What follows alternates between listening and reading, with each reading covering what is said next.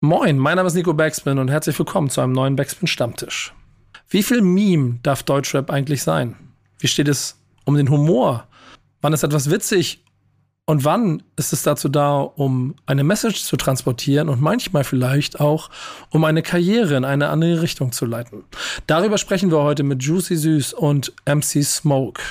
Wie viel Meme darf Deutschrap? Jetzt im Backspin Stammtisch. Viel Spaß. Stammtischmodus, jetzt wird laut diskutiert. Ist auf dem Stammtisch, Stammtisch, wer dabei bleibt, amtlich. Stammtischphase. Denn heute brechen sie noch Stammtisch verholen. Ich heule mich an meinem Stammtisch aus. Janik, was hast du gemacht, als du heute Morgen aufgestanden bist? Oh Gott, wo willst du denn hin? Ja. Ähm, nichts, nichts Spektakuläres. Kaffee getrunken und duschen gegangen.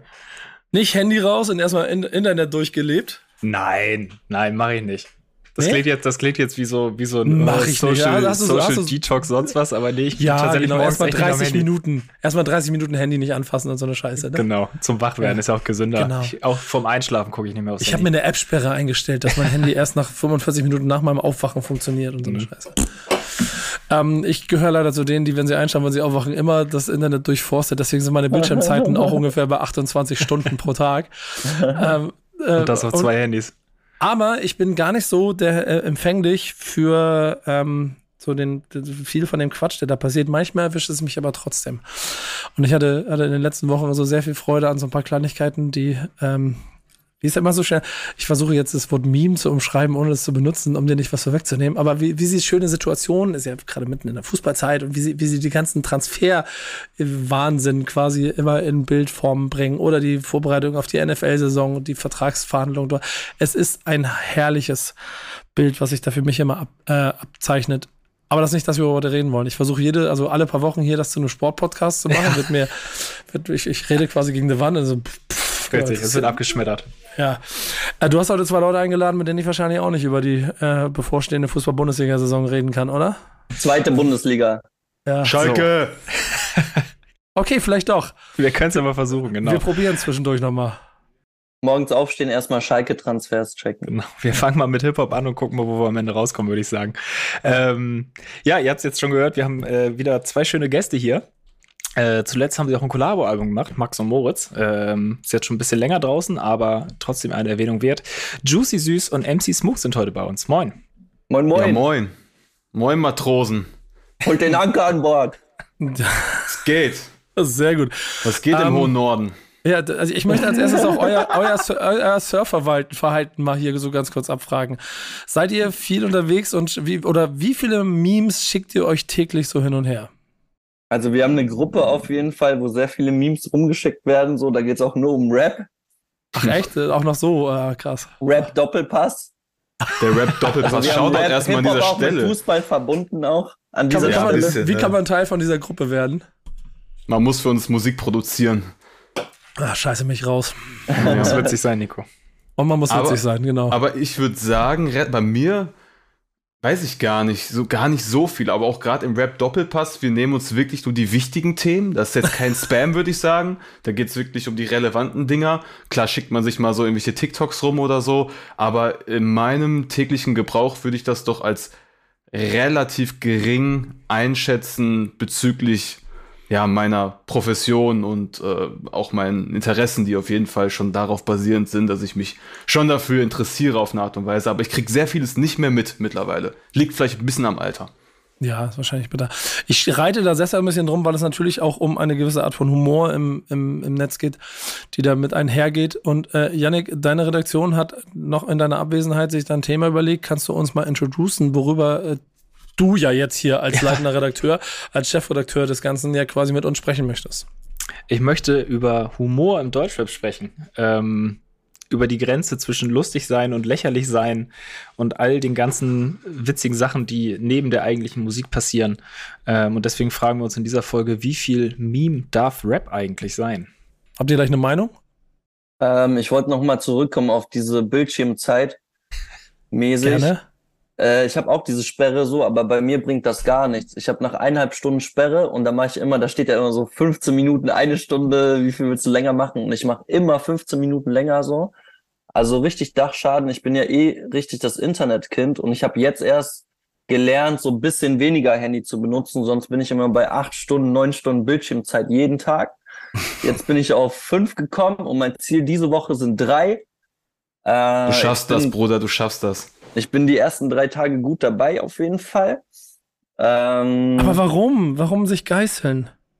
Weil wir Psychose haben von Internet, von Memes und so weiter, von Deutschrap. Oh, ich also, finde, wenn man, wenn man stark genug ist, kann man sich dagegen wehren. Boah, ich finde, das geht auf jeden Fall schon manchmal zu tief rein. So, ich bin dann auf jeden Fall sehr schnell in so einer Bubble, wo ich nicht rauskomme, gerade auf Twitter und so. Da geht's ja alles so zack, zack, zack, super schnell. Und wenn man da nur einen Tag lang nicht dabei ist, dann hat man schon das Gefühl, okay, ich habe was verpasst. Boah, das habe ich gar nicht mehr. Echt schon krass. Also, ich bin da vielleicht so ein Middle Child, so wie J. Cole.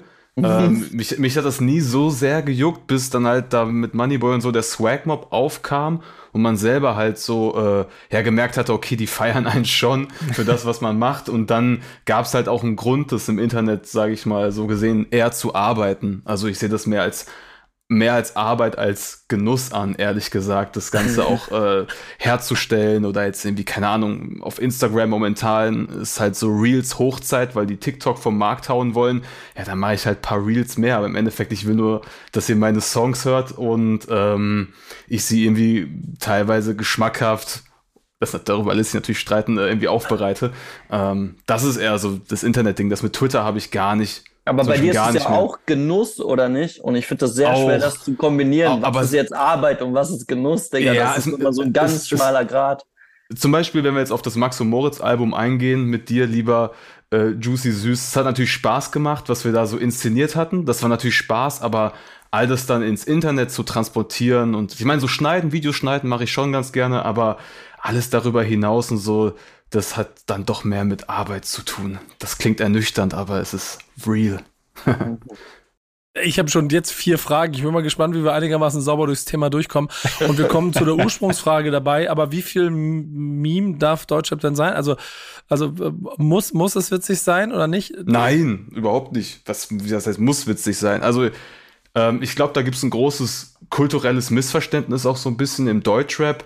Ähm, Hip-Hop war immer lustig auf eine Art und Weise und Memes sind halt im Netz. Also das ist immer so gewesen. Jeder erfolgreiche Hip-Hop-Artist arbeitet eigentlich auch mit Humor. Selbst ein Kendrick Lamar arbeitet auch mit Humor. Äh, natürlich die einen mehr, die anderen weniger so.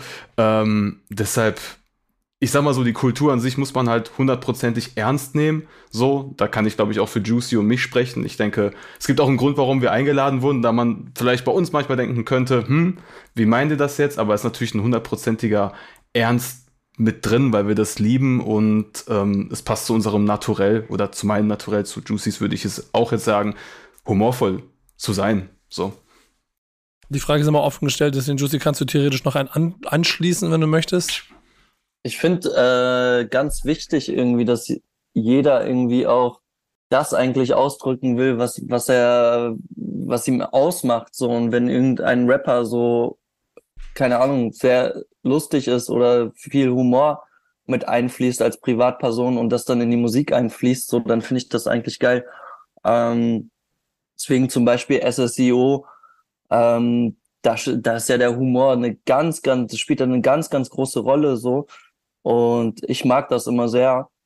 Und ich finde auch nicht immer, dass es, dass man unbedingt, äh, ich weiß nicht, die Kultur dann ernst nehmen muss, auch wenn man das irgendwie humoristisch auch mal, weiß nicht, vielleicht veräppelt oder so, dann ist das nicht schlimm, finde ich. Also jeder, jeder so wie er mag.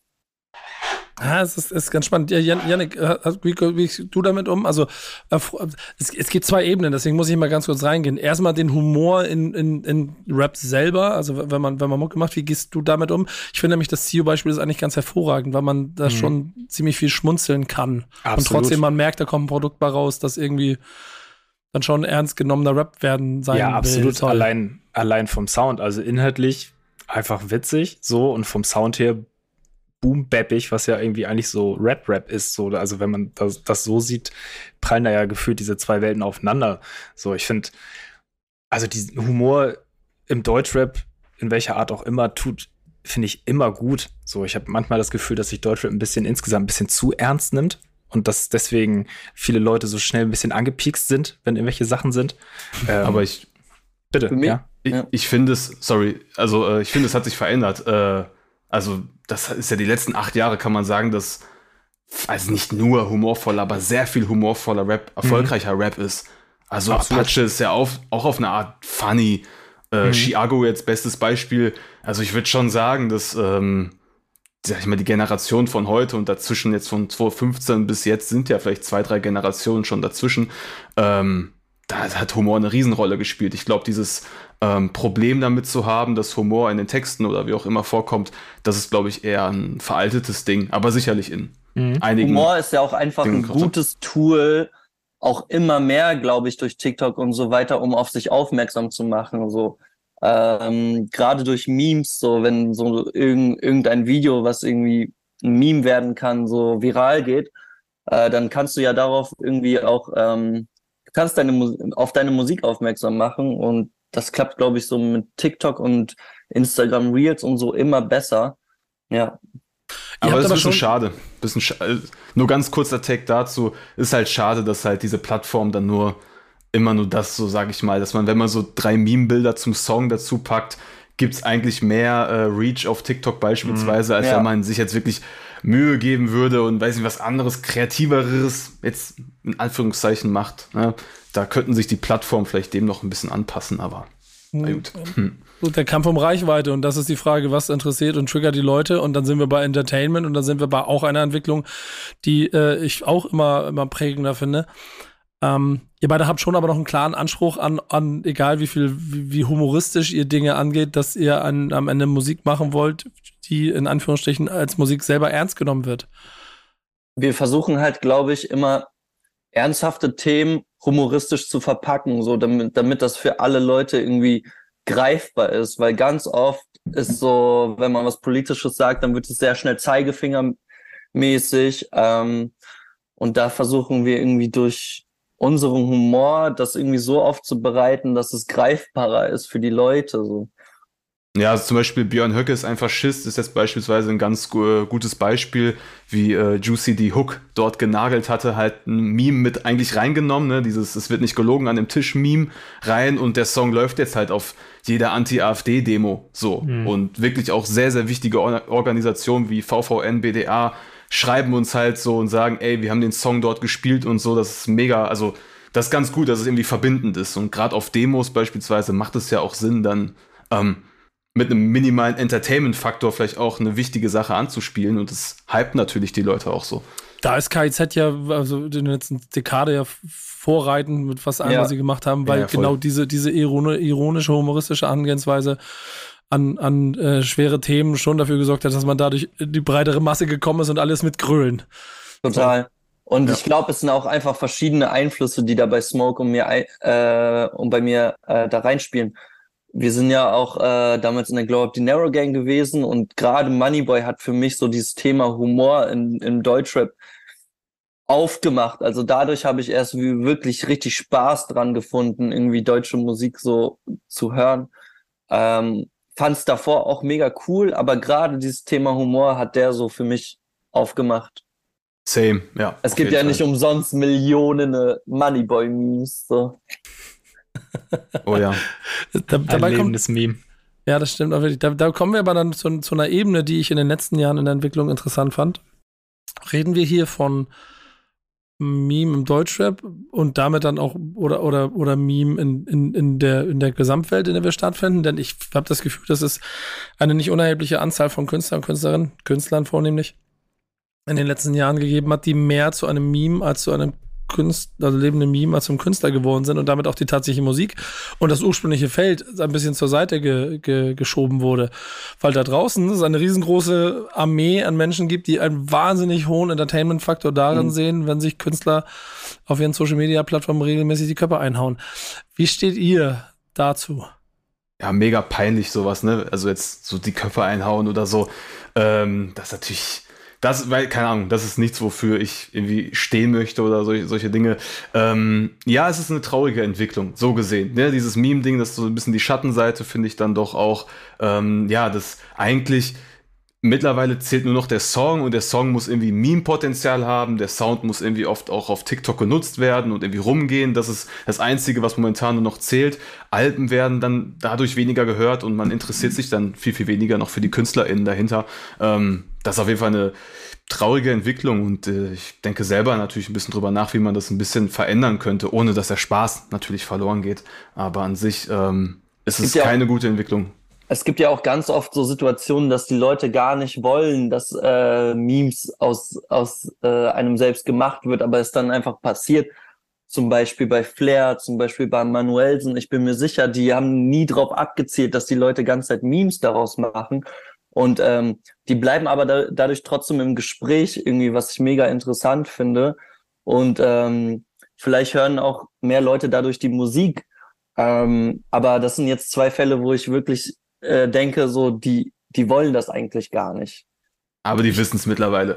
Die wissen mittlerweile, die wissen das mittlerweile und die wissen auch mittlerweile, glaube ich, wie sie damit umgehen, so, aber die haben nicht darauf abgezielt. Und das passiert ja ganz oft. Das ist halt, ja, ja ein interessanter Punkt, weil ich ja schon das Gefühl habe, dass äh, bei, bei, diesem Beispiel ich, ich auch, also ich folge Mr. Rap äh, und allem, was er da macht, weil es für mich eine ganz nette und angenehme Art und Weise ist, bestimmte Welten in diesem, in dieser Deutschrap-Bubble, in denen ich sonst nicht so viel zu tun habe.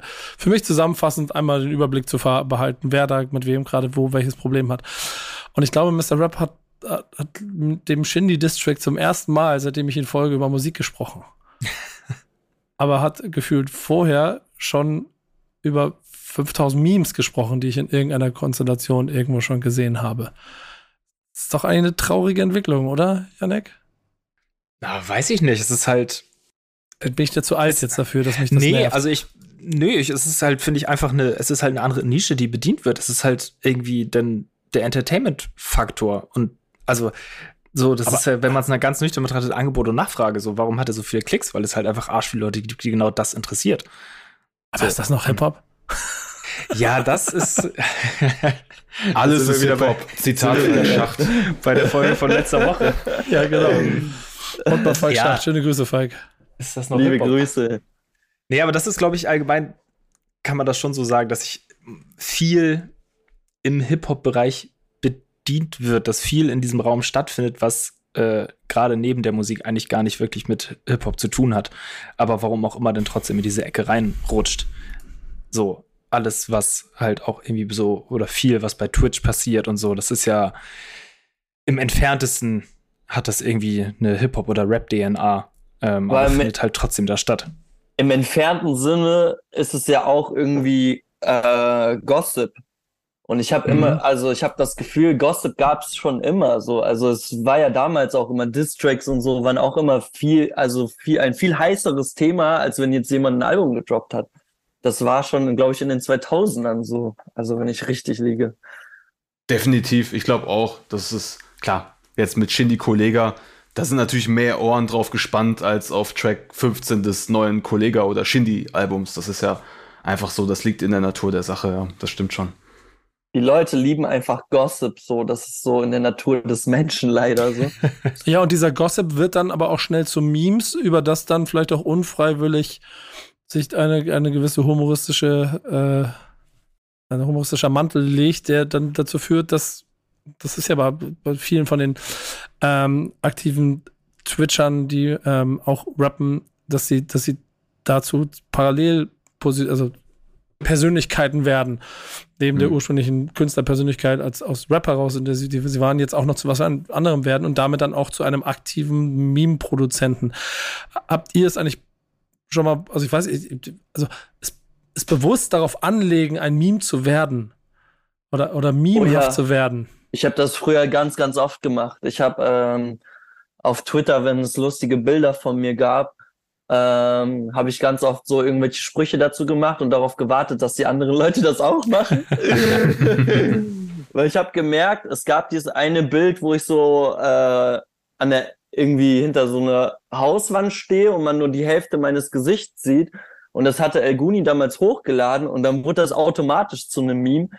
Und dann dachte ich so, okay, wie witzig, so die Leute sprechen jetzt ganze Zeit nur darüber so und vielleicht kann ich irgendwie dadurch so ins Thema kommen. Ja, voll. Also und das im, funktioniert ja. auch einfach.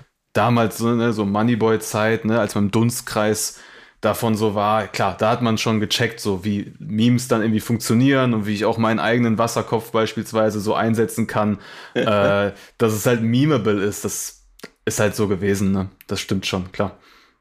Ja, aber ist das, ist das etwas, wonach man streben muss, um mehr Aufmerksamkeit, Aufmerksamkeit zu bekommen? Und ist das auch cool? Äh, weiß ich nicht, ob man danach streben muss. Ähm, es kommt drauf an, welche Musik du machst im Endeffekt. Also ja. wenn du jetzt, ne, wenn wir jetzt Chiago, das macht Sinn, dass er so aussieht, wie er aussieht und äh, seine Moves macht und so. Ähm, und sicherlich gibt's da auch jetzt mittlerweile ganze Meme-Pages von ihm, sicherlich. Ähm, da macht es Sinn, aber wenn du, also es kommt, wie gesagt, es kommt auf die Musik an. So, wenn du so ähm, einfach nur Hitpotenzialmäßig so Songs rausballern willst, die irgendwie auf jeder ähm, Allmann Ballermann Party auch laufen können, jetzt nicht negativ gemeint, aber ne, wenn es die Masse erreichen soll, die auch eher hedonistisch veranlagt ist, sagen wir es so, äh, dann macht es Sinn, aber keine Ahnung, wenn man ernstere Musik, also was heißt ernstere Musik, wenn man ernstere Themen ansprechen möchte, ist es vielleicht sogar kontraproduktiv, irgendwie ein Meme zu werden. Also das merke ich bei mir minimal dann sogar selber im, im kleineren ähm, in kleineren Sphären, dass ähm, wenn ich da mal ernstere Töne ähm, erhebe, dann ist es manchmal für die Leute schwierig zu checken, meine ich das jetzt wieder ironisch oder nicht. Das ist halt so eine Sache, die hat man sich dann durch die damalige Zeit vielleicht ein bisschen, was heißt verbaut, aber es ist, es ist so. Leute mhm. denken relativ simpel über mhm. Künstlerpersona. Ich selber auch und bin manchmal dann ich meine, es machen zu, zu, wenige nach meinem Geschmack, aber wenn jemand mal was ganz anderes macht von dem, wie man ihn eigentlich kennt, so, dann kommt es manchmal überraschend und man hat so ein What the fuck-Moment, dass man das gar nicht so richtig greifen kann. Wir also haben das ja ganz krass bei unserer Album-Promo-Phase gehabt, so. Ähm, es geht ja in dem Album auch da, äh, darum, dass wir irgendwie einen Universal-Deal kriegen und der dann doch irgendwie geplatzt ist und wir dann doch am Ende sind. Und da haben wir auch das eigentlich ausgenutzt, dass die Leute wirklich nur fünf Sekunden kurz irgendein Bild sehen und alles glauben so und gar nicht hinterfragen. Ähm, haben so einen Fake-Universal-Vertrag einfach irgendwie, den hat Mark, glaube ich, hier, der, der wirklich stark. so vier oder fünf Punkte oder so einfach da aufgeschrieben und ich habe noch nie in meinem Leben so viele Nachrichten bekommen zu einem Beitrag und die Leute glauben halt alles sehr schnell und dadurch macht es, glaube ich, auch voll Sinn, irgendwie sowas ja, zu machen. Ja, ich finde also dieses, das ist ein bisschen Trolling, das ist schon so ein bisschen ja. mehr mein Thema. Das liebe ich natürlich, weil. Ja, das gehört ja auch dazu, äh, zu Memes. Ja, das stimmt, das ist auch eine Art von Meme. Ich bin da sehr, sehr misanthropisch unterwegs. Äh, ich finde das auf jeden Fall äh, sehr, sehr lustig, wenn man immer wieder solche Stunts macht und die Leute das einem glauben, auch wenn es irgendwo auf eine Art und Weise fies ist. Ist es, ähm, ja, das macht mir dann Spaß am Internet tatsächlich, wenn man solche Moves abholt und sie irgendwie ein bisschen funktionieren. Aber würdet ihr, würdet ihr sagen, dass man damit also auch wirklich dann seiner eigenen, nennen wir es jetzt mal, Kredibilität irgendwie schaden kann? Also, dass man halt wirklich dann als der, der Lustige in Anführungsstrichen abgestempelt ist und wenn man dann doch mal irgendwie ernstere Themen ansprechen will, dass man dann echt irgendwie, naja, Schwierigkeiten hat, dann wieder ernst genommen zu werden und einfach sehr schnell in diese Ecke gestellt wird? Auf jeden Fall, ja. Ich finde das, ja, ich finde, das ist nicht so, das ist nicht meine Aufgabe, darüber nachzudenken. So, ich, ich mache halt einfach das, alles, was mich ausmacht. Und wenn ich einen lustigen Song mache, mache ich einen lustigen. Wenn ich wirklich einen politischen Song mache, den ich ernst meine, dann mache ich den auch einfach. Und dann äh, sorge ich auch vielleicht ein bisschen dafür, dass ich selber dann daraus kein Meme mache und es ernst nach außen hin transportiere. Was die Leute machen oder was die Leute denken und daraus machen, das kann ich nicht beeinflussen. So. Das sind so weise Worte. Das inspiriert mich gerade auf jeden Fall. Das stimmt.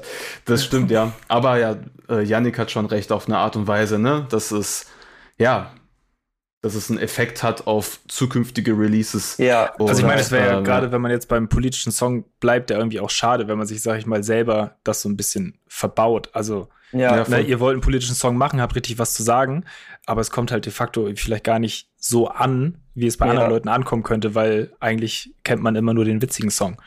Ich hatte ja, damit genau. ganz, ja. ganz krass am, am Anfang meiner Karriere zu kämpfen, so weil ich eigentlich nur das Thema Humor behandelt habe und dann aber auch politische Songs machen wollte. Und dann ganz Zeit am Anfang Gefühl, das Gefühl hatte, die Leute nehmen das gar nicht ernst so. Ähm, und ähm, Ja, ich, ich, ich Schön, dass das, du jetzt ich, anfängst zu lachen. Ja, also bitter das Mega ist, nett. Ich, ich, kann das voll, ich kann das voll nachvollziehen, wie schwierig ist und wie nervig das sein muss. Nur weil man einmal in einen Weg geht und gerade du hast du gesagt, das ist nicht deine Aufgabe, darauf zu achten, wie die Leute ja. das interpretieren, ja. aber, aber irgendwie doch, weil wir, wir sind nun mal in einer, in einer Welt unterwegs, um einen nächsten Schritt in deiner Karriere zu machen, brauchen die Leute eine Schublade, in die sie sich reintun können und du selber beeinflusst ein bisschen die Schublade, in der du steckst. Ja, ähm, aber ich habe dadurch, dass ich einfach weitergemacht habe und einfach wirklich irgendwie ja auch ernstere Themen angesprochen habe, immer und immer wieder, dadurch habe ich das geschafft, dass die Leute irgendwie, äh, habe ich das Gefühl, dass die Leute das auch trennen können. So, okay, das ist humoristisch gemeint, das ist ernst gemeint. Und äh, ja klar, der Künstler ist auf eine Art natürlich auch dafür verantwortlich, aber es ist auch so, dass die Leute einfach immer das aufnehmen, wie sie aufnehmen. Ja. Wo sind denn die Rap-Medien, die das richtig einordnen? Die gibt's nicht mehr. Und nicht nur Playlisten oder Auflistungen jeden Donnerstagabend und Freitagmorgen posten. Wo sind sie denn? Die das irgendwie einordnen können. Es tut mir leid. Du sitzt, du sitzt gerade in dem einen und machst es selber jetzt hier. Das ist ja. jetzt deine Aufgabe. Ich sage Plattform jetzt. Jetzt ist es an dir, hier diese Zeit auch zu nutzen, um da richtig, äh, richtig zu stellen. Und Leute, Leute strengt euren. Kopf an, wirklich. Ja. Ist halt das größte Problem, wenn es um Memes geht, glaube ich, ehrlicherweise. So. Ähm, und ich, ich bin mir nach wie vor unsicher, ob das, also es ist Fluch und Segen zugleich, aber wir haben, wir haben auch für euch selber, die ihr etwas humoristisch transportieren wollt, was eine ernste Grundlage hat, gibt es ja trotzdem relativ schnell dadurch, dass man etwas macht in dieser Welt da draußen, die Gefahr, dass man dann für eine Sache steht. Und gerade wenn ich mir so boxende Rapper in den letzten äh, Monaten angucke, dann verstehe ich auf dem Weg dahin, warum sie da sind und warum sie das machen und warum das vielleicht auch, ich will Authentizität und Realness dabei nicht absprechen auf dem Weg, den man dahin geht. Nicht falsch verstehen. Aber es entfernt sich halt sehr weit von dem, was man musikalisch mal, wofür man mal stehen wollte, weil man selber zu einem Meme geworden ist und nicht zum dem Künstler, der man eigentlich sein wollte. Das finde ich allerdings, ähm, klar, die spielen auf einem höheren Level mit mehr Aufmerksamkeit, aber bei Juicy und mir und auch bei anderen so habe ich das Gefühl, vor allem im Underground, ja, es wird mit diesen Memes oder wie man es auch nennen möchte, gespielt, aber was am Ende zählt, warum dieses Meme gemacht wird, warum dies und das geteilt wird, ist immer der Song. Also das ist für mich das Wichtigste. So, ich will nichts von meiner Privatpersönlichkeit irgendwie preisgeben. Es geht niemandem was an, es geht immer nur im Endeffekt um die Kunst, die ich darbiete. Und wie ich schon anfangs sagte, wenn es halt so ist, dass die Leute das so ein bisschen Shortform, videomäßig verpackt haben wollen, okay, bitteschön, ähm, aber hört euch Gottverdammt meine Tracks an. Punkt. Gerade das äh, Flair-Interview äh, mit dir, Nico, das ist eigentlich der. Oh, dass nicht, das jetzt hier rauf herstimmt. Nicht der Vorreiter, aber das ist, das hat, also dadurch, dass so ganz, ganz viele Memes daraus äh, gemacht wurden, ich glaube, das hat das voll getragen. Darauf sind, deswegen sind ganz, ganz viele Leute erst darauf aufmerksam geworden, so. Auf ja. Rakim. ja. ja. Ist auch den, Real Talk. den hätten wir auf jeden Fall als Classic aussuchen sollen für diese Woche. Ah. Ähm, ja, aber du hast schon recht. Das ist auch etwas, was, äh, was natürlich Meme-Charakter hatte, der mich auch bis heute verfolgt. Und ich bin aber jemand, der, der eher so, ich bin genervt davon. Es ist mhm. nichts, ist nichts, nichts, was ich, was ich, äh, also wie formuliert man das immer? Das ist nicht das, wofür ich angetreten bin. Ja, ja. Und, und trotzdem weiß ich, dass es Effekte hatte, die bis heute und auch noch in den nächsten Generationen nachhalten werden. Ich bin immer nur ein bisschen eher, also, wenn mich ich jetzt auf dem Splash war ich gerade wieder und dann sprechen mich Leute 2023 darauf an und ey Nico, mhm. das, Wort Legende, das Legendenwort Legende habe ich oft gehört und dann kommt immer und das Flair-Interview und ich denke mir so. Es tut der Reichweite halt sehr gut, wenn Memes entstehen ich sehe das auch tatsächlich ganz, ganz oft bei Newcomern, dass die auf Instagram-Seite, bevor die schon ihren ersten Song released haben, haben die schon eine Meme-Page von sich gemacht. So. Und die Meme-Page hat dann mehr, mehr äh, Views als die äh, Seite, mit, äh, wo die die Musik raushauen. Also das ist heutzutage so ein richtig wichtiges Tool auch gew äh, geworden im Internet. Das finde ich krass auf jeden Fall. Ähm, wir fangen mal mit eurem Thema an. Juicy, ist das Splash eigentlich mittlerweile ein einziges Meme oder ist es noch das Splash, das es mal war? Dein also, Thema. Ich hatte beim Splash richtige Splash-Gefühle wie damals auf jeden Fall. Ich fand es wirklich krass. Ich fand die Auftritte krass. Musikalisch fand ich das dieses Jahr sehr, sehr nice. Und Wo, worauf ziehst du ab? Äh, warum könnte es ein Meme, Meme sein? Ich habe nur eine Überleitung gebaut, damit wir dein Thema in die Runde werfen können. Ja, ja. Damit du ähm, jetzt nochmal erklärst, warum du über Splash reden willst. Ähm, ja, ich war da zwei Tage lang und ich fand äh, paar Acts sehr, sehr krass. Also Domiziana hat mir richtig gut gefallen, Wassermann hat mir richtig gut gefallen, verifiziert, Lil Uzi Vert war da, Yeet war da. Äh, Shoutout auch an das Splash, so die krasse Leute rangeholt haben. Und ich habe auch das äh, Video von euch gesehen und fand irgendwie äh, voll cool, wie du Lil Uzi Vert Auftritt auch so krass gefeiert hast.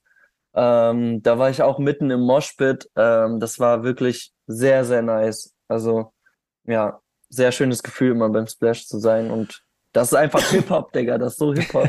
Ja, das finde ich ganz geil. Wir können jetzt verschiedene Perspektiven auf dieses Splash mal einsammeln. Ja, finde ich interessant. Jan Janik, du hast ja, wie wir ja schon ein paar Mal thematisiert haben, ist ja quasi aus einer VIP-Bubble heraus hier aus den, von, den, von, von den Höhen. nee, ja, erzähl mal, wie war dein Splash? Ähm, ich fand's geil. Äh, komplett ohne VIP und sonst was. Das ist ja, ist ja eine reine Lüge, die du hier auftischst.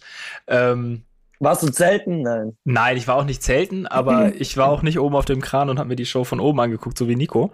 ähm, also so gesundes, gesundes Mittelmaß. Ähm, also ich fand's ich fand's insgesamt cool. Ich hatte auch richtig Spaß. Es waren auch richtig nice Auftritte dabei. Ähm, also so von Peter Fox habe ich jetzt auch schon ein paar Mal gesagt, wo ich den Auftritt einfach krass fand, weil Bühne voll war und einfach eine nice Show, die ich so in dem einfach nicht so erwartet hatte. So, dass es mich so abholt irgendwie, plus auch einfach so, zum Beispiel Levin Liam auf der, auf der kleinen, wie hieß sie, Beach, Beach Stage, glaube ich, oder so. Green, Green Stage. Stage, so, genau. Ähm, auch einfach ein geiler Auftritt, so. Ähm, einfach super schöne Atmosphäre da, total viele Leute da und einfach nice. Ähm, aber auch gleichzeitig so ein, ja, so ein, schon so eine, so eine Entwicklung wahrgenommen. Also ich war jetzt letztes Jahr nicht da, quasi das erste Mal nach Corona. Mein letztes Splash war davor das 2019er Splash. Ähm, und schon irgendwie ein anderes Publikum da, andere, ähm, ja, einfach eine andere Stimmung auch irgendwie. Es war sehr viel weniger Rap-Rap und mehr Party, würde ich jetzt einfach mal beschreiben. Also jetzt ne, dann wieder das Beispiel Chiago, der da nachmittags um fünf die Mainstage komplett voll macht. Ähm, das hatte ich auf den Jahren davor, wo ich auf dem Splash war, so in der Art nicht gesehen. Ähm, war auf jeden Fall sehr, sehr spannend und interessant zu beobachten. Aber ich hatte insgesamt auf jeden Fall total Spaß. Ich fand es richtig geil. Und ich fand auch, was man im Vorhinein, so die ganze Kritik am Line-Up und so, was man irgendwie auf Social Media in den Kommentaren gelesen hat, konnte ich jetzt nicht so richtig nachvollziehen, weil ich fand auch, dass es insgesamt ein sehr nices Line-Up war, relativ ausgewogen an Artists. Ähm, ich finde, man hätte für die Leute, die wirklich Rap-Rap feiern, noch so äh, drei, vier Acts irgendwie noch äh, einladen können, die irgendwie das Thema noch bedient haben. Mhm. Ich mag das sehr, dass es so sehr partymäßig war. Das ist ja auch irgendwie die Entwicklung im Rap. Ähm, aber ich weiß nicht, dann wenn man so Pusha T oder so einlädt oder klar, es gab Kendrick Lamar, es gab schon hier und da Acts, aber da hätte man vielleicht noch drei, vier Leute einladen können, so wo man sagt, so okay, wir haben das ganze Feld bedient. So, mhm. das war vielleicht ein bisschen einsichtig, aber ähm, das stimmt, ja. das stimmt. Ja, ich fand also hat aber ein bisschen so vornherein den Eindruck, dass so von außen so viel Erwartung aufgeladen wurde, weil es jetzt ja 25 Jahre Splash und Jubiläum und ich glaube, dadurch mhm. hatten viele so diese Erwartung, das wird jetzt so ja so ein bisschen Legenden treffen und wirklich Rap Rap von Torch, den 90ern. Over Torch, bitte. So genau auf die auf die Schiene, ja. aber ich hatte halt wie gesagt das Gefühl, das ist so eine Erwartung, die da von außen so aufgeladen wurde und dass von den MacherInnen vom Splash eigentlich niemand die Ambition hatte, das so durchzuziehen und zu so einer Jubiläumsveranstaltung zu machen. Und unter dem Gesichtspunkt fand ich es ein, ein gutes Line-up mit, wie du sagst, vielleicht drei, drei, vier Ergänzungen und dann hätte man überhaupt nichts zu meckern gehabt. Ja, die Leute sind immer, also was ich ganz oft lese in den Kommentaren, ist immer so, ja, ich kenne von den Acts jetzt nur drei, vier Leute so, aber das liegt dann nicht an dem Splash Festival, das liegt an den Leuten selbst, dass die einfach keine Musik mehr dingen, so, weil die Leute, die ja, also die Artists, die eingeladen worden sind, alle krass so ihr müsst halt die Musik dingen, so. Das finde ich ein bisschen schade. Also, wenn wir jetzt das wieder mit dem Thema Memes verbinden, ich finde schade, den Leuten geht's ganz oft gar nicht mehr um Musik, Digga. Das, äh, äh, ja, Finde ich einfach schade. Aber man muss auch so sehen, glaube ich, ähm, alles wird nischiger. Jeder ja. findet mittlerweile auch seine Hip-Hop-Nische. Und ja. ich denke mal, 2005 war es einfach so, Sammy und Savage waren die Headliner und alle waren sich einig, okay, hier sind unsere beiden deutschen Rapstars. Jetzt ja. gibt es in allen Nischen irgendwie Rapstars und ähm, Vielleicht kommen wir dann gleich auch auf mein, äh, auf mein Thema dann drauf. Da, ja, das, das geht direkt rüber. Weil, weil, genau, weil eigentlich so ganz viele Deutschrap-Fans, die kennen auch keine Ami-Acts mehr, außer jetzt Kendrick und Lil Uzi Vert. Ja. So, ich glaube, das ist auch eine Entwicklung, dass sie da mit sämtlichen Namen, die drauf standen, gar nichts anfangen können, weil ja. die halt einfach Deutschrap in der Playlist konsumieren und das sogar auf eine Art und Weise nischig ist. Also Modus Mio, Deutschrap brandneu stellt zumindest Deutscher Brand neu zu 80%, Modus Mio fast zu 100% eigentlich nur eine Nische da. So. So ist das Ding halt, ja. Ich finde, also dein Thema ist ja quasi so Richtung Richtung 50 Jahre und wie die Hip-Hop-Szene damit umgeht.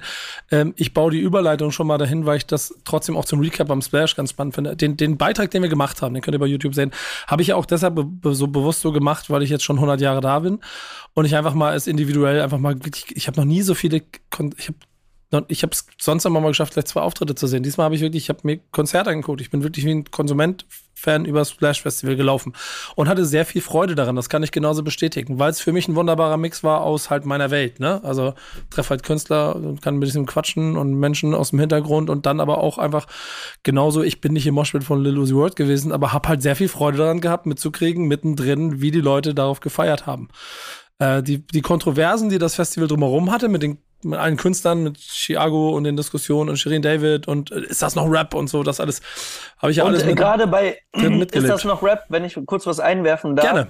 Ich fand die New School Rapper haben dieses Jahr beim bei dem Splash alles sehr krass gerappt, also man kann denen nicht vorwerfen, äh, dass sie nicht gut rappen. Klar, es gab diesen Tilo äh, Splash Auftritt letztes Jahr, wo sich dann alle drauf geeinigt haben, okay, der, der die New School Rapper, die können nicht rappen, aber ich habe mir so so Barney angeguckt Alter, der zerreißt übertrieben. Die rappen alle richtig gut, auch fast alle ohne, ohne Playback und so. Und das fand ich sehr beeindruckend, so, dass die Leute wirklich so darauf Wert legen, dass sie noch, ja, krass rappen live.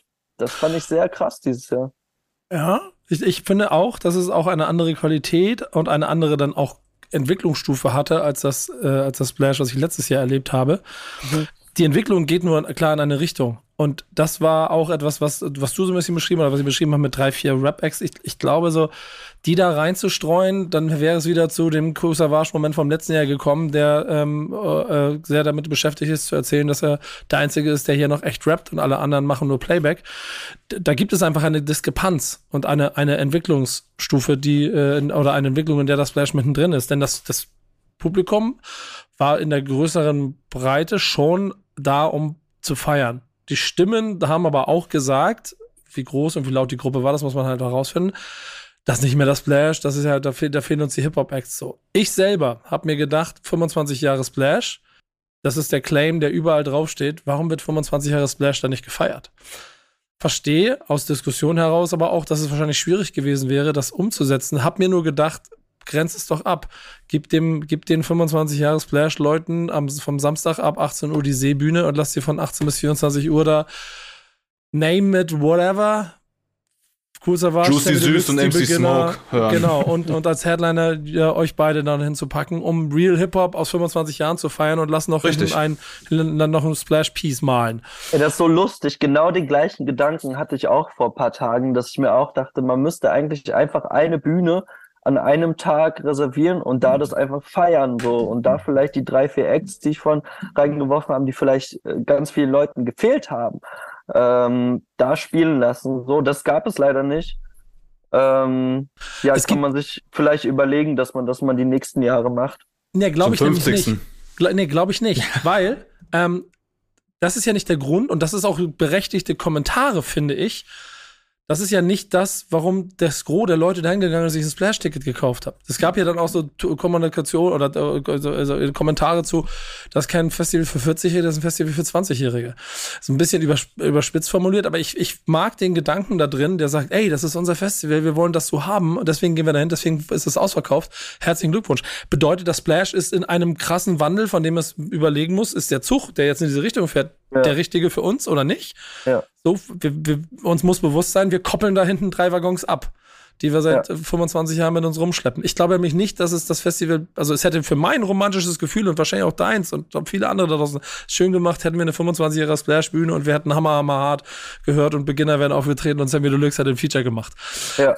Ob es die Lösung für diesen Konflikt gewesen wäre, weiß ich nicht. Denn da kommen wir nämlich zu dem Thema, das du hast, Smoke, und ich nehme das auch schon mal vorweg. Du möchtest ein bisschen darüber reden, so 50. Geburtstag, da stecken wir auch mit drin, da stecke ich auch mit drin. Ich werde natürlich das zelebrieren mit einem ganz anderen Projekt. Wir werden bei Backspin auch was dazu machen. Ich habe aber das Gefühl, dass dieser Scheiß mittlerweile so alt ist, dass es einfach juckt. Warum willst du drüber reden? Ja, genau wie du sagtest, ne? Also, das ist so eine Diskrepanz mittlerweile gibt ne, zwischen Deutschrap-HörerInnen und halt Ami-Rap-KonsumentInnen so.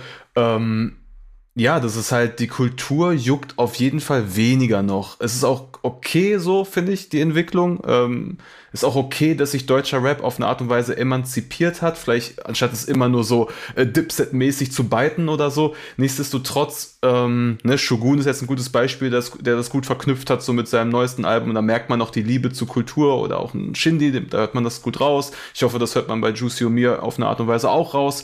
Ähm, das fehlt so ein bisschen die Bindung zum eigentlichen Original. Und da war mir einfach, kam mir jetzt der Gedanke so erstmal cool, dass ihr vom Backspin irgendwie was zum 50. macht. Ähm, weil das ist ein Freitag, der 11.8. Und da habe ich mir einfach so kurz überlegt, wie viele Rapper droppen einen Jubiläumssong. So, Boah, wer, das wird das so, gut gesehen, das, so das, wird sehr spannend. Das ist eine Frage, wer macht das? Und ich glaube, es macht einfach keiner, oder sag mal, niemand wirklich von den großen Namen, sicherlich werden, wird da was kommen, aber ich sage jetzt mal, die, das, was wirklich relevant ist, so, ähm, ich glaube, da wird vielleicht nichts kommen, aber ähm, da ist einfach die Frage, also im, im Backspin, in der Backspin-Redaktion laufen die Jubiläumsvorbereitungen also, aber ich glaube, ganz woanders ist das einfach scheißegal geworden, obwohl dank Hip-Hop wir jetzt hier äh, zu viert miteinander talken und äh, ganz, ganz viel passiert, ist, glaube ich, den Leuten so die Kultur ein bisschen mehr egal egal geworden oder sie kriegen es gar nicht mehr so richtig mit. Wer weiß. Josie, was hast du? Äh, ich habe mich gefragt, ob das jetzt äh, Promo von äh, Smoke ist für seinen 25 Jahre Jubiläums-Hip-Hop-Song. Ah, nein, ich habe keinen. Ich hab Vielleicht keinen. featuring, featuring nein, der Hip-Hop AG. Ja, genau. Also, Und Tony L. Du, du, hast wirklich. Ey, wir haben noch offenes Tony L-Feature, by the way. Wir müssen mhm. uns noch melden. Ja, dann mach doch mal, ja. der, der 11.8. Ja. ist bald. Ist bald, ja. Müssen wir uns ranhalten. Weil ich habe selber auch dann überlegt, so ja, irgendwie vielleicht was machen, aber dann alle Gedanken waren irgendwie zu cheesy und irgendwie wird man dem dann auch schwer gerecht, glaube ich, wenn man was darüber macht. So, so denke ich zumindest darüber. Ähm, aber ich frage mich einfach so, ähm, wird es zelebriert oder ist es ein Tag wie jeder andere auch? Weil im Endeffekt Geburtstage sind auch scheiße. Ich feiere selber meinen Geburtstag, also, ist auch nicht so krass, ne? Aber. Falk, Falk wird's auf jeden Fall feiern. Ich werde Falk anrufen ja. an dem Tag. Ich werde gratulieren, aber du gratulierst ja. ihm dann auch. Genau. Ne? Gratulieren, ja. Ja, Einfach nur genau. Happy Alles Gute. Das ist ja. eine gute Lass mal machen, da bin ich auch dabei. Machen wir, machen wir gemeinsam. Alle, immer nacheinander. Ja, ja. Nacheinander. Herzlichen Glückwunsch. Ähm, ich, ich glaube, die jungen Leute werden sich nicht dafür interessieren. Es ist ja wirklich auch so, dass die Kulturen sich eh so krass vermischen. Heutzutage ist ja ganz viel Elektronik und so spielt da mit rein. Und die jungen Leute, das juckt die gar nicht, Digga. Die werden sich, wenn, wenn man das ansprechen würde, werden sie sich denken, ja, Digga, juckt mich wirklich nicht. Ja. Nervt man ich nicht. glaube auch, dafür ist, ist die Kultur hier auch im Vergleich jetzt zu den USA auch einfach ganz anders verwurzelt. Also, es gibt halt hier genau wie Falk so Nerds, die das dann halt wirklich richtig feiern und richtig tief drinstecken. Ähm, aber ich glaube, ein Großteil der Rap-HörerInnen hier ist halt in Anführungszeichen nur so oberflächlich da drin, dass es denn, wenn man diesen Tag wie auch immer feiert, wahrscheinlich auf so Standardsachen hinausläuft, die letzten 50 Jahre nachzuerzählen und dann noch einmal zu erzählen, wie es in Deutschland losging und dann haben wir in den 90ern das und dann kam in den 2000ern das und in den Nullerjahren oder 10er Jahren kam denn das. So, das ist dann so eine Standard-Nacherzählung, aber die wenigsten Leute sind halt so tief drin, dass man das richtig zelebrieren könnte hier vor Ort. Also es gibt wahrscheinlich mit so Leuten wie Sammy, der ja am 11. direkt auch irgendwie so ein, so ein Ding plant, da seine. Ich glaube, zwei Session. Tage später, ne? Eine Blockparty? Oder ist das, das am 13. Genau, am 11. kommt das Album und 13. ist die Blockparty dann irgendwie genau. so, aber der, der nimmt sich das halt zum Anlass und das wären auch ganz bestimmt richtig coole Veranstaltungen, aber das sind, glaube ich, die Ausnahmen, weil es halt wie ich gesagt habe, einfach, glaube ich, in dem Sinne nicht so verankert ist und gar nicht die Bedeutung hier vor Ort so eine, so eine große ist, wie es jetzt in den USA ist. Es ist so, und das haben wir letzte Woche hier schon ja thematisiert, mich triggert das natürlich und ich bin dazu lange Teil von diesem ganzen Kosmos, dass das für mich ja ein wichtiger Moment ist. Ich habe ein riesengroßes Projekt zusammen mit einem meiner Partner, mit dem ich seit fünf Jahren schon etwas mache, wo wir genau diesen Tag nutzen, um diese Geschichte zu veröffentlichen. Das wird Back to Tape sein, da wird der dritte Teil kommen. Das ist meine Hip-Hop-Reise, die mir äh, der Partner ermöglicht, die mich einmal durch die USA geführt hat und ich dort äh, Hip-Hop, wirklich Hip-Hop-Gespräche geführt habe, mit, also ich, ich, weiß gar nicht, ob ich zu diesem Zeitpunkt schon so viel teasern darf, Yannick. Ja, es gab ja einen Trailer, dann kann ich sagen, ich habe keine Ahnung, Chess Rodriguez, der, der erste, erste Graffiti-Artist, der Graffiti war, bevor es Graffiti gab. Den treffe ich da und das ist Hip-Hop und das ist mein Ding. Und damit feiere ich 50 Jahre und das wird total geil. Und ich freue mich riesig darauf. Wir werden als Backspin natürlich auch was machen. Und diese Runden hier und auch dieses Generationsthema, das ich noch Splash mitgenommen habe, triggert mich schon auch ein bisschen in dem Moment. Und das ist mir, Each One Teach One ist mir zu groß gedacht dabei aber ich drehe seit zwei Jahren über ein Format, in dem ich gerne Leuten so ein kleines bisschen erklären möchte, nicht lehrerhaft, sondern einfach erklären möchte, warum ist für mich Ilmatic Nas oder keine Ahnung, Moment of Truth Gangster ein geiles Album. Ohne dass ich dabei wirken möchte wie jemand, du musst das kennen, sonst fliegst du raus, sondern einfach ist mein Blickwinkel. Und wenn du Bock hast und dich das interessiert, ist das der, der, der, der Enkel, an dem du mal mit zuhören kannst, was ich dazu zu sagen habe. Und ansonsten freue ich mich, wenn du im Moshpit bei Little Uzi Word neben Juicy durchdrehst und äh, ich dir eventuell kurz das Getränk erreichen kann dabei oder so. Ja, Shoutout auf jeden Fall. Ich finde richtig geil, dass ihr sowas macht. So die Leute, ja, die das lieben und die das feiern, die werden das ja eh ähm, dankend annehmen. Und wenn man irgendwie jungen Leuten noch was mitgeben kann und vielleicht, weiß ich nicht, vielleicht interessieren sie sich dafür und checken dann noch mehr aus, so, dann das ist also einfach nur Win-Win für alle. So geil, dass ihr das macht. Ich denke auch, dass es Klar kann man mal sagen, die jungen Leute, die jungen Leute so, aber ich glaube, da gibt es doch ja. ganz, ganz viele, die sich dafür sehr interessieren würden. Und momentan gibt es gar nicht so die Kanäle dafür oder die werden halt nicht ähm, mit Reichweite beschenkt, kann man auch so sehen, ne? Obwohl sie vielleicht bespielt werden. Ähm, aber ja. da sind wir ja auch. Das ist ja, das wird ja hm. nischiger. Und wir, uns ist ja bewusst, dass mit dem Weg, dass wir nicht versuchen, Meme, Gossiphaft Content zu kreieren, der äh, TikTok viral wird, sondern dass wir halt das so machen, wie wir machen und dass wir halt mit Leuten wie euch hier in einem Stammtisch sitzen und einen Audiopodcast machen und äh, über sowas äh, Nerdiges reden wollen, das ist unsere DNA. Trotzdem wollen wir irgendwie versuchen zu transportieren, dass es zwischen diesen Grenzen aus 20-Jährigen, die beim Splash Turn-Up machen und halt nichts mehr damit zu tun haben und den scheißegal ist, ob Cool Savage noch zum 17. Mal Headliner wird, schöne Grüße, ähm, dass, dass, dass denen das vollkommen egal ist, es trotzdem relevant ist, wenn du diesen Weg mitgehen willst. Wenn nicht, fuck it, dann steig aus, dann mach dein Kram. Aber falls du Bock hast, den Weg mitzugehen, finde ich es von unserer Seite auch nach 25 Jahren oder 24 Jahren Backspin jetzt auch, oder über 30, fast 30 Jahren Backspin auch eine Aufgabe, immer zumindest so den Wegweiser oder eine Hand so reichen, wenn du Bock hast. Und wenn nicht, dann halt nicht.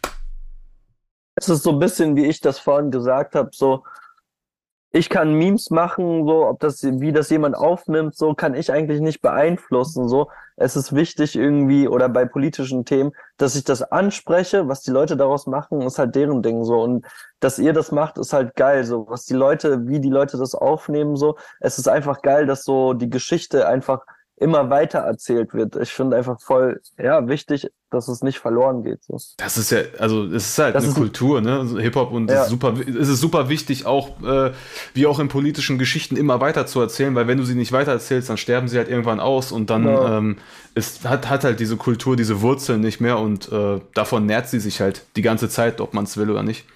Ja. Genau das, genau das. Ähm, ich hoffe, wir werden unseren Beitrag dazu leisten. Den leisten wir auch übrigens immer durch unsere Playlist. Äh, denn dort versuchen wir äh, genau die richtigen Künstler zu platzieren, gehen ein bisschen weg von dem, was vielleicht sonstige Streaming-Anbieter ähm, an äh, Prioritäten in Playlisten setzen, sondern wir versuchen die Vielfalt zu zeigen. Heißt Thank Backspin It's Friday. Wer das hier hört, weiß es und hört jetzt, weiß genau, was ich jetzt sage. Jede Woche darf ich mir drei Songs aussuchen. Auch diese Woche habe ich das gemacht. Yannick, leg los. Ja, täglich beziehungsweise wöchentlich grüßt das Murmeltier, kann man sagen. Auch diese Woche hast du dir wieder drei Songs aus unserer Playlist Thank Backs Bandits Friday ausgesucht. Ähm, ja, diese Woche hast du dich entschieden. Song Nummer eins BHZ mit Pink. Ähm, finde ich sowohl vom Sound als auch vom Style, so wie die Jungs da nacheinander ihre Parts rappen. So ein typischer BHZ-Song. Ähm, auch wenn es das Wetter draußen gerade nicht so richtig vermuten lässt, finde ich ein, ein sehr, sehr schöner Soundtrack jetzt für den Sommer. Kann man sich auf jeden Fall sehr gut geben. Äh, Song Nummer zwei ja, das sieht ein Blinder mit dem Krückstock, dass du den auswählst. Schelsig und Papke, alle schieben Filme. Ähm, ja, sowohl Fly als auch Benio und Papke, wenn sie releasen, alle bei uns in der Playlist zu finden und auch häufiger bei deinen Songs der Woche. Ähm, das ist Kopfnicker Sound, der dir gefällt. Äh, da werden die Oldschool-Heads glücklich auf jeden Fall. Und Song Nummer 3, Bossa mit 4x4, äh, die Single stellvertretend für das neue Album Halb voll bei uns in der Playlist. Jetzt auch am Freitag erschienen das Ding. Und äh, wieder ein sehr, sehr starkes Projekt von Bossa, finde ich. Ähm, seit Haramburg, was jetzt ja auch schon zwischen fünf, sechs Jahre alt ist, glaube ich. Ähm, auf jeden Fall das Projekt, was mich von ihm am meisten überzeugt. Äh, das klingt ja, sehr, sehr nice. Irgendwie sehr, sehr viel Hunger wieder dabei. Zwischenzeitlich war ja einiges los bei ihm, äh, weswegen Musik ja auch teilweise nur Nebensache war. Ähm, aber jetzt ist er wieder da, kann man nicht wirklich sagen. Aber trotzdem zurück mit einem sehr, sehr starken Projekt. Ähm, genau, sehr, sehr gute Wahl diese Woche wieder von dir, Nico. Und hört auch nächste Woche rein, wenn es wieder heißt Thank Backspin, it's Friday. Dahinter steckt natürlich auch noch das letzte kleine Highlight dieser Sendung. Und das ist immer der Classic den jeder Gast mitgebracht hat. Lucy, fang mal an. Was ist dein Classic? Ähm, ich habe von Marcello, bitte ausgesprochen, denke ich, äh, das Album Inner City Kids. Das kam 2003 raus.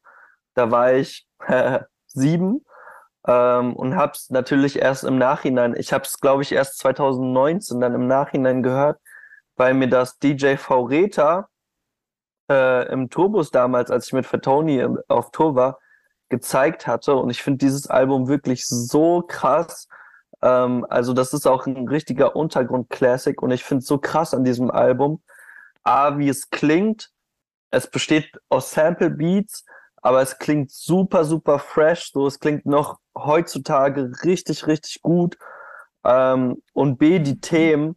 Es geht sehr viel um Gentrifizierung in Berlin. Ähm, Marcello ist so aus dem Umdunstkreis Hiob und so weiter. Ich glaube, mit Moloch Dilemma hatte der auch viel zu tun.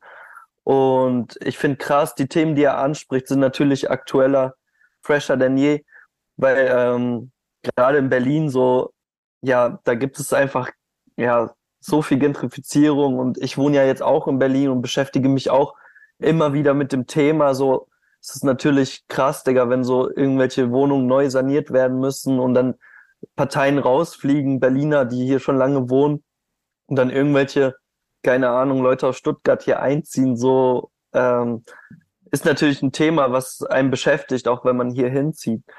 Und ich finde auch krass an dem Album, es ist musikalisch, es gibt sehr viele Interludes, die aus Instrumentals bestehen, es gibt viele Skits und ja, es ist sehr politisch und äh, ja, sehr, also sehr krasse Empfehlung, das mal zu hören.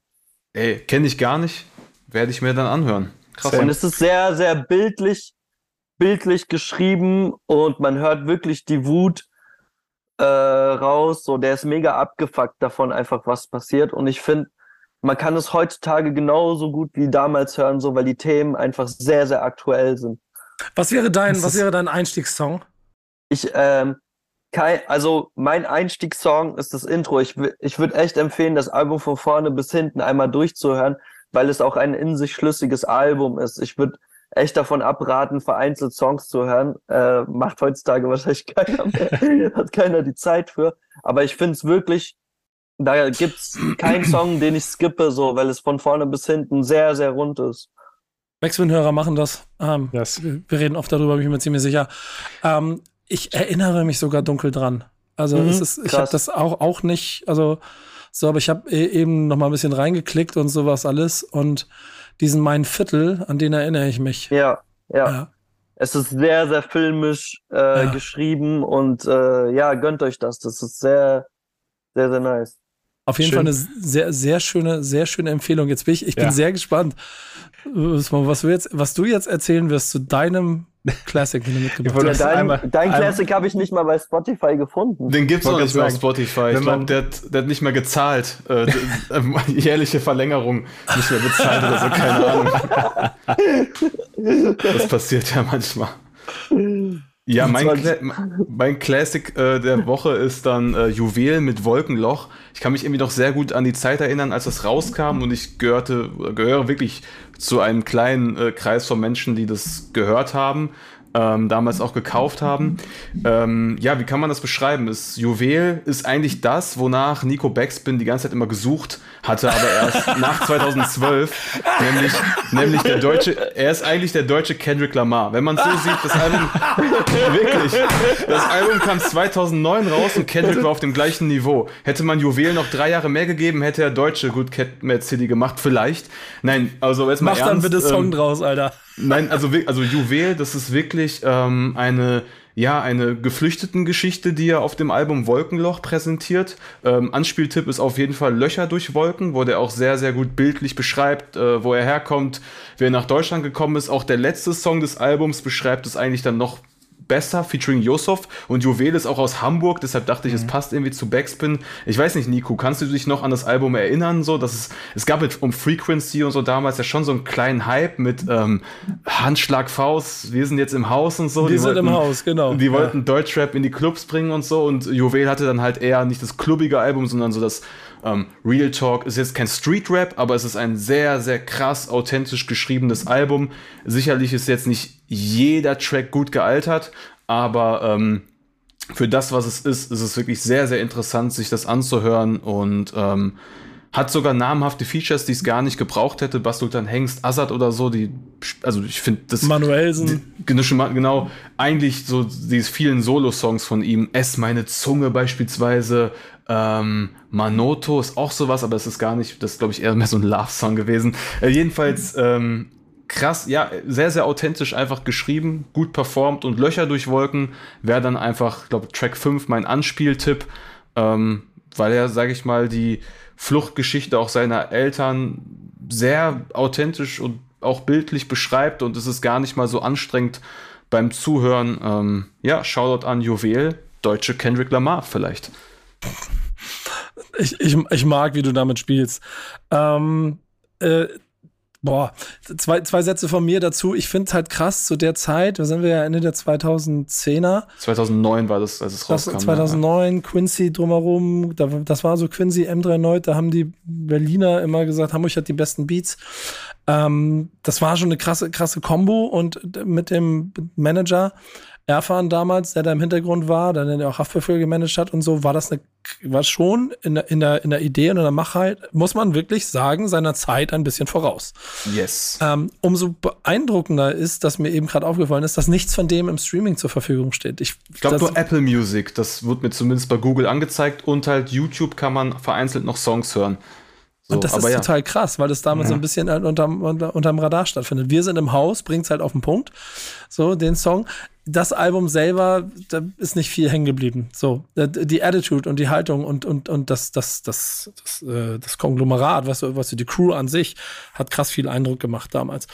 Ähm, es muss Gründe gegeben haben, warum es am Ende nicht so funktioniert hat, wie es, wie es funktionieren sollte. Ob es der Zeit voraus war, ob die Charaktere vielleicht auch einfach dann zu charakterstark waren, um gemeinsam als Crew weiterbeleben zu können. Das kann ich von hier aus alles jetzt nicht so sagen. Ich finde aber, wenn man den Sound mal sich gibt und das, ich würde das komplett aufmachen. Dazu gehört auch Yusuf und so.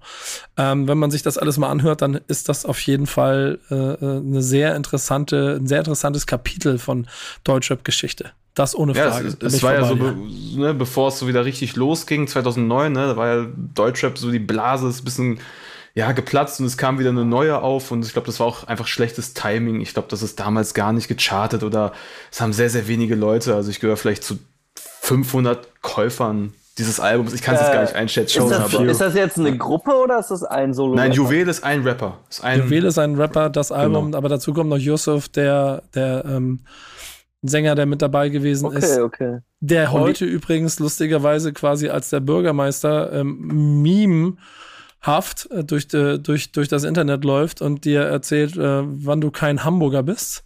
äh, ist meine Empfehlung. Also solltet ihr wirklich mal angucken. Ähm, wenn du nicht weißt, dass hier an dieser Stelle der krasseste McDonalds der Stadt war, dann bist du für mich kein Hamburger.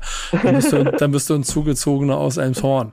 äh, so auf dem, also, Elmshorn. Empfehlung von meiner Seite. Und wie kann ist, ich mir das soundtechnisch vorstellen? Ähm, zu der also Zeit, am, am Anfang, aber also nicht das Juwelalbum. Nee, stimmt, nicht das Juwelalbum. Ja, ja, genau. Juwelalbum genau. ja. schon anfangs, anfänglich so ein bisschen Manny Fresh-Type Beat, so ganz leicht drin, aber dann geht das Album schon wirklich jetzt nicht in den klassischen Deutschrap rein. Es ist auch gar nicht mal so zeitgeistig für damals gewesen. Es ist relativ konservativ, sage ich jetzt mal, sind die Beats gepickt so. Die sind, die, darauf lässt sich halt gut, lassen sich gut Inhalte transportieren, so gesehen. Mhm. Aber ähm, dennoch sehr verspielt im Endeffekt mhm. ist das Album auf eine Art und Weise. Also es ist wirklich ein, ist ein Anspieltipp, aber worauf soll man es hören? Keine Ahnung, ne? Muss man äh, 3DL runterladen. Ja, ich glaube auf illegalen Plattformen findet man das noch. Oder auf meiner Festplatte. Wenn man mich anschreibt, schicke ich. Slidet, slide, wollte ich gerade sagen, slidet in seine DMs. Yes. Wir haben auf jeden Fall zwei nerdige Classics, die auf jeden Fall äh, Liebe für die Sache hier ähm, auf den Punkt bringen und die euch da draußen vor Aufgaben stellen, euch das anzuhören. Äh, unser Classic ist ähm, Geheimtipp. Geheimtipp Nummer eins und etwas, womit ich sehr viel Freude hatte. Ähm, und Welten auch geöffnet hat, muss ich ehrlicherweise ja, gestehen. Same. Ja, und das sag, das sag ich. Schöne Grüße, ihr da draußen. Ähm, wir haben Travis Scott mitgebracht. Astroworld. Das wird am 3.8. Äh, fünf Jahre alt, 2018 rausgekommen. Äh, ja, Astroworld sein drittes Studioalbum und erzählt quasi die Geschichte, die auf Rodeo angefangen hat, äh, zu Ende und ähm, Trap psychedelisch vom Sound her, ähm, was du eben sagtest, Nico, auch für mich irgendwie so neue Welten aufgemacht. Ähm, nach Veröffentlichung tatsächlich alle 17 Titel des Albums in den äh, Top 100 eingestiegen in den USA. Also krasse Ansage, dreifach Platin ausgezeichnet, BET Award äh, 2019 Album des Jahres bekommen und ja, von Kritikern gelobt und geliebt, bestes Album des Jahres, des Jahrzehnts teilweise bezeichnet. Ähm, ich glaube, die Zahlen sprechen auch für sich. Äh, ich weiß nicht, wie viel 100 Millionen, Milliarden Streams dieses Ding jetzt gesammelt hat. Ähm, also ein sehr, sehr, sehr krasses Album was ich auch sehr, sehr viel gehört habe, immer noch teilweise höre und tatsächlich beim ersten Mal hören unfassbar langweilig fand. Ja. Ähm, und dann ja. erst, erst wieder eingestiegen bin, als äh, Sicko Mode so unfassbar explodiert ist, dass ich es mir dann nochmal wieder angehört habe. Und dann im zweiten oder dritten Versuch dann lieben gelernt habe. Wie kommen wir euch beiden Deep, Deep Diggern hier mit, äh, mit Travis Scott und äh, Ey, das ist mir viel zu Kommerz, Dicker. Nee, ähm, nein, das ist ein, auf jeden Fall ein Classic, also kann man vielleicht ein Classic nennen. Ähm, wenn, wenn, dann kurz vom Hip-Hop-Classic ist Astroworld vielleicht schon. Ich finde Travis Scott so ähm, auf anderen Songs, äh, die jetzt nicht seine eigenen sind, eher immer so Flop, aber die Alben sind eigentlich immer top. Also ich freue mich jetzt auch auf seine neue Platte, die, glaube ich, übernächste Woche erscheinen wird oder so. Ja. Glaube ich. Mhm. Ja. ja. Also es ist immer ja. sehr, sehr spannend. Es, äh, es, es ist krass auf jeden Fall. Ich ja. finde halt Astroworld so krass produziert, ne? Auf Produzenten-Level äh, ist das wirklich eigentlich eins der besten Alben, die ich je gehört habe. Kannst ähm, du mal ähm, erklären, warum? Ich finde, es gibt ganz oft, zum Beispiel bei Sicko Mode, diese Beat-Switches und so, die sind so ja. krass. Und rein von der Qualität, ich habe auch das äh, Album auf Schallplatte, wenn man sich das anhört, man denkt sich wirklich immer, okay, ey, das klingt besser als alle, alles andere. Und das hat sich irgendwie, seitdem das rausgekommen ist, noch nicht irgendwie geändert. Und Mike kennst Dean, ne? Mike kennt ihr die, kennt ihr die Dean, Doku? Ja. Die Netflix-Doku zu Travis? Ja. Yes, da sieht man yes. ja auch teilweise den, den Aufnahmeprozess, wie er denn da in irgendeinem so Haus oder so einem Bettlaken steht und, und seine ja. Parts einrappt und am Ende Reicht ja. So ein, ja. Die hören sich das an und dann dreht er komplett durch, äh, schreit da rum und so. Das ist schon ein krasser Vibe. Also die Doku fand ich auch sehr krass. Natürlich jetzt so mit dem Konzert, wo die Leute gestorben sind und so und dieses Rage-Thema, das finde ich immer, ja, da muss ich kritisch. immer dran denken, so, das ist irgendwie ein bisschen kritisch so, aber äh, sehr, sehr krasser Künstler. Ja, dass er die Verantwortung so auch direkt irgendwie von sich genommen hatte, so ein bisschen. Ja, ne? Es war, ja, ja. es wirkt, und dann das Interview mit Charlemagne und so, es wirkte alles ein bisschen aufgesetzt. Ähm, Total, ist natürlich einfach eine Tragödie, auch. so. Ähm, so keine Ahnung, was dann im Hintergrund passiert ist, ist ja auch nur die öffentliche Wahrnehmung. Man kann nur hoffen, dass äh, er sich dann vielleicht im Privaten irgendwie stabiler dann äh, im Nachhinein Und das dazu war auch das erste hatte. Mal, dass man Don Tolliver gehört hat in der Öffentlichkeit. Der war auf diesem Kansai-Track draus. Das wurde auch ausgekoppelt vorher. Und da stand auch der Name von Don Tolliver erstmal gar nicht im Titel.